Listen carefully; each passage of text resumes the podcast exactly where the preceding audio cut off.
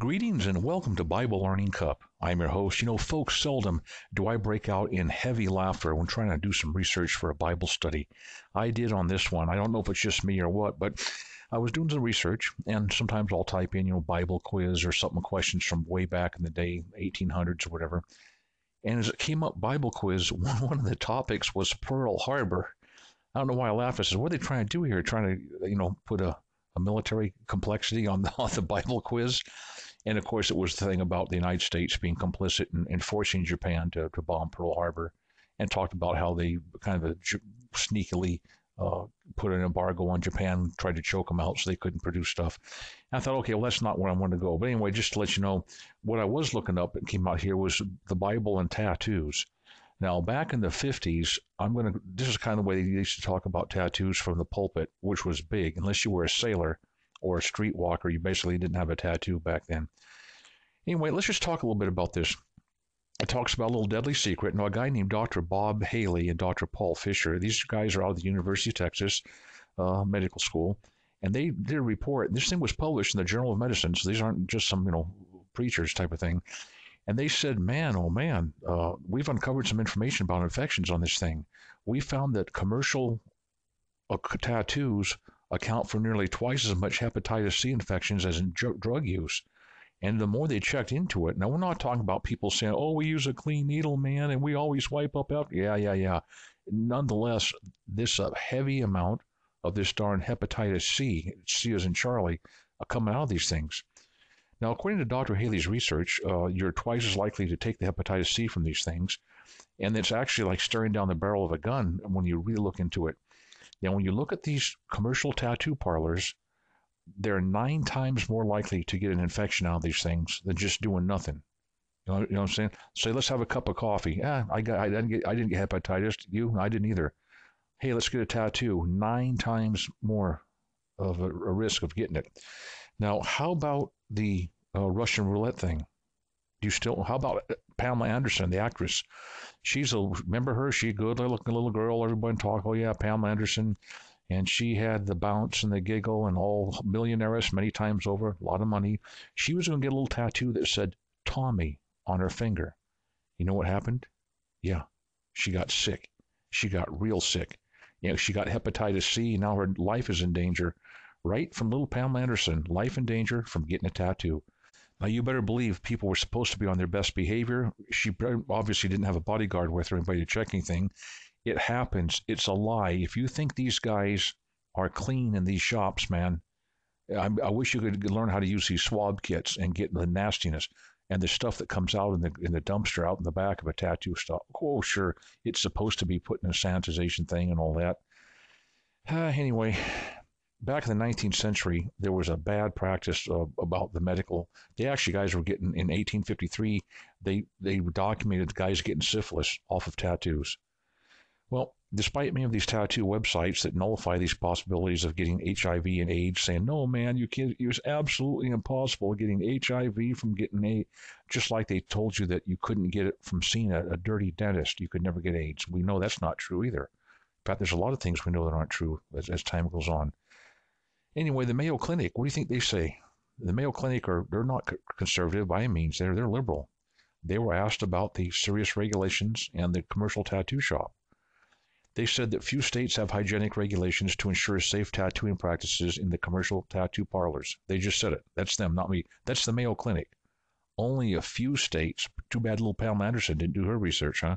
Actually have some good regulations to keep it safe in there. Now, the industry has lots of nonconformists. Yeah.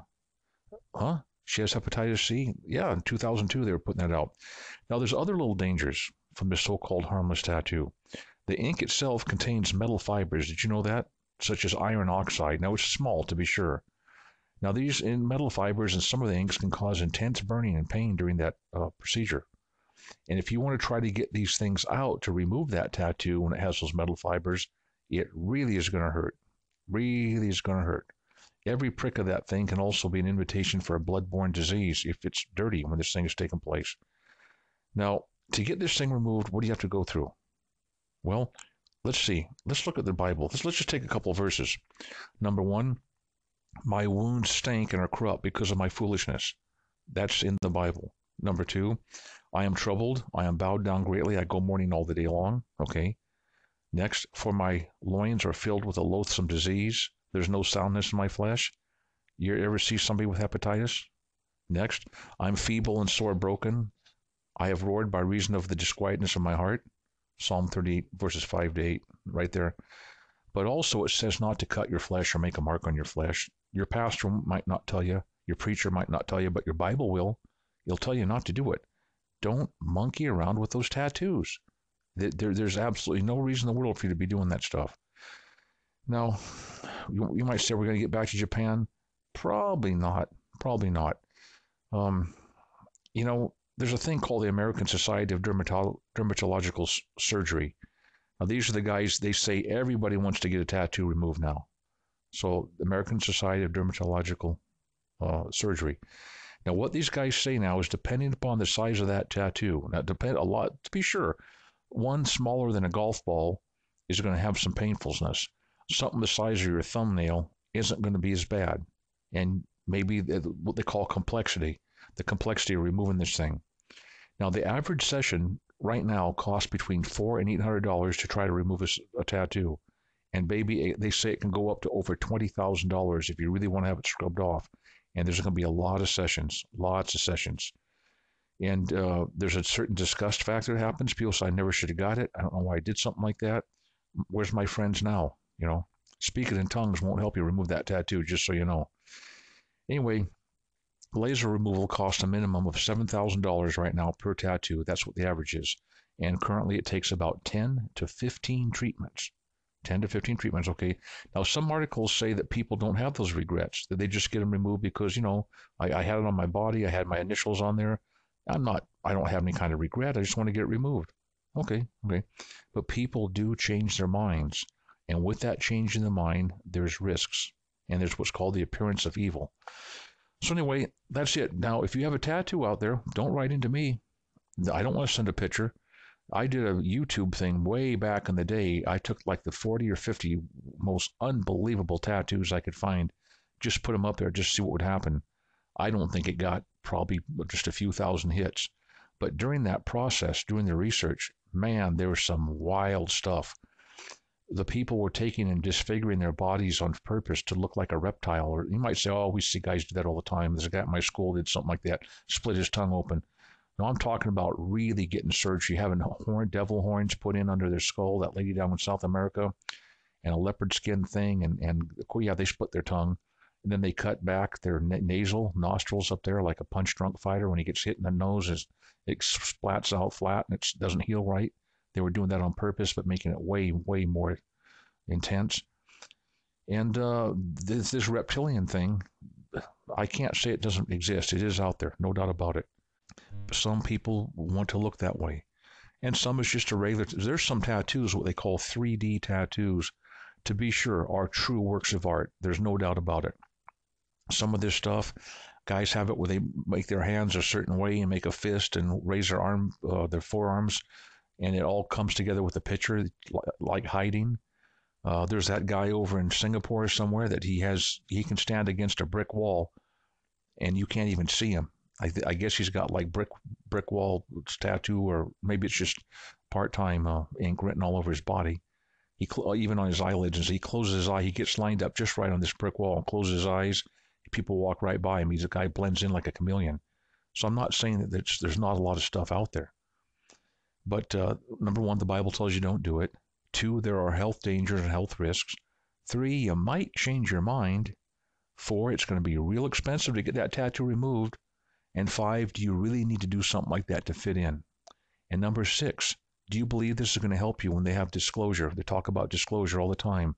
When instead of saying there's a demon out there that's causing problems, people are hearing voices and they're going on mad dog kill sprees. It's not really a demon, it's a alien yeah, it's just an alien. It's an alien going to come, and it's been working for many, many years. You're going to be told with the politicians. We just need to get on board with our belief system and all get one convergence, one world stuff, and then all the problems will go away. And tattoos are great. The whole Bible's a fuddy duddy, this thing will tell you.